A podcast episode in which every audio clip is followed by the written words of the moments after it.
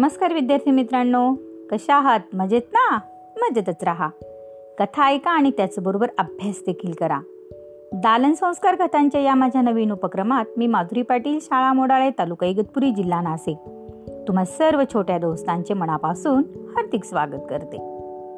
मुलांनो या उपक्रमात आपण ऐकत आहोत नाबाद चतुर बिरबल यांच्या कथा. बिरबल हा अतिशय चतुर आणि हुशार होता. हे तुम्हाला प्रत्येक कथेतून ऐकायला मिळतंय. आणि बघा मुलांनो तुम्हाला देखील बिरबलासारखंच हुशार आणि चतुर देखील बनायचं आहे.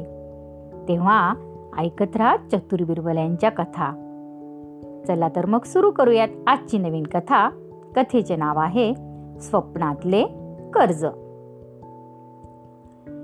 श्याम भटांकडून आपण शंभर रुपयांचे कर्ज घेतले असे स्वप्न राम भटांना पडले. व ते पडलेलं स्वप्न त्यांनी सहज गमती खातर श्याम भटांच्या कानावर घातलं.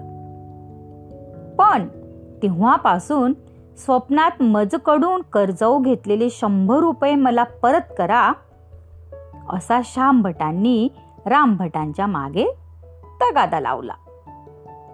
अखेर या त्रासातून मुक्त होण्यासाठी राम भटांनी श्याम भटांच्या विरुद्ध सरकारात गुन्हा दाखल केला.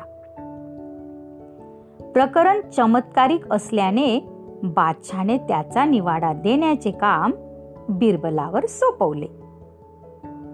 बिरबलने राम भटांना बोलावले व त्यांना सर्व हकीकत सांगितली. रामभट उद्या तुम्ही शंभर रुपये आत असलेली एक थैली एक आरसा व शांभट यांच्यासह माझ्या कचेरीमध्ये या.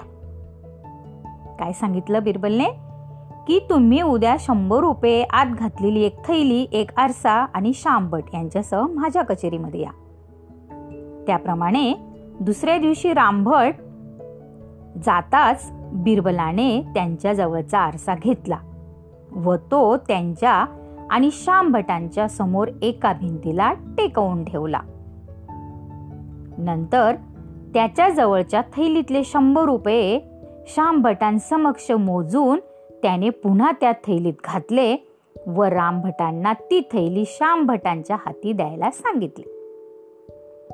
श्याम भटांच्या हाती ती थैली पडताच त्याने त्यांना आरशात बघायला सांगून विचारले. बघा काय विचारले? काय श्याम भट? रामभटांनी तुम्हाला शंभर रुपयांची थैली दिल्याचे तुम्हाला आरशात दिसले ना?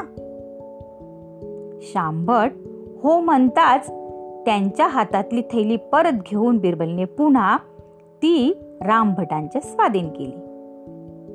तेव्हा शांभट म्हणाले बिरबलजी शंभर रुपये मिळायचे फक्त मला आरशात पाहायला मिळाले. प्रत्यक्षात ती रक्कम काही मला मिळाली नाही. त्यावर बिरबल म्हणाला काय म्हणाला बिरबल?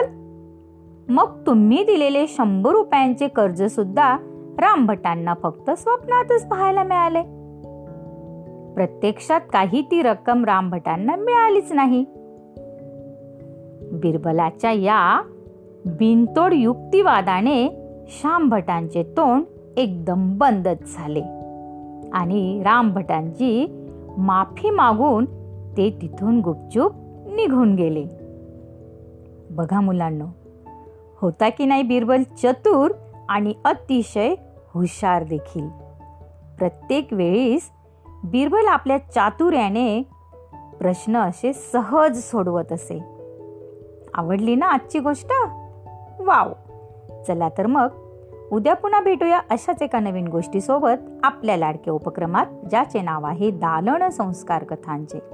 तोपर्यंत धन्यवाद.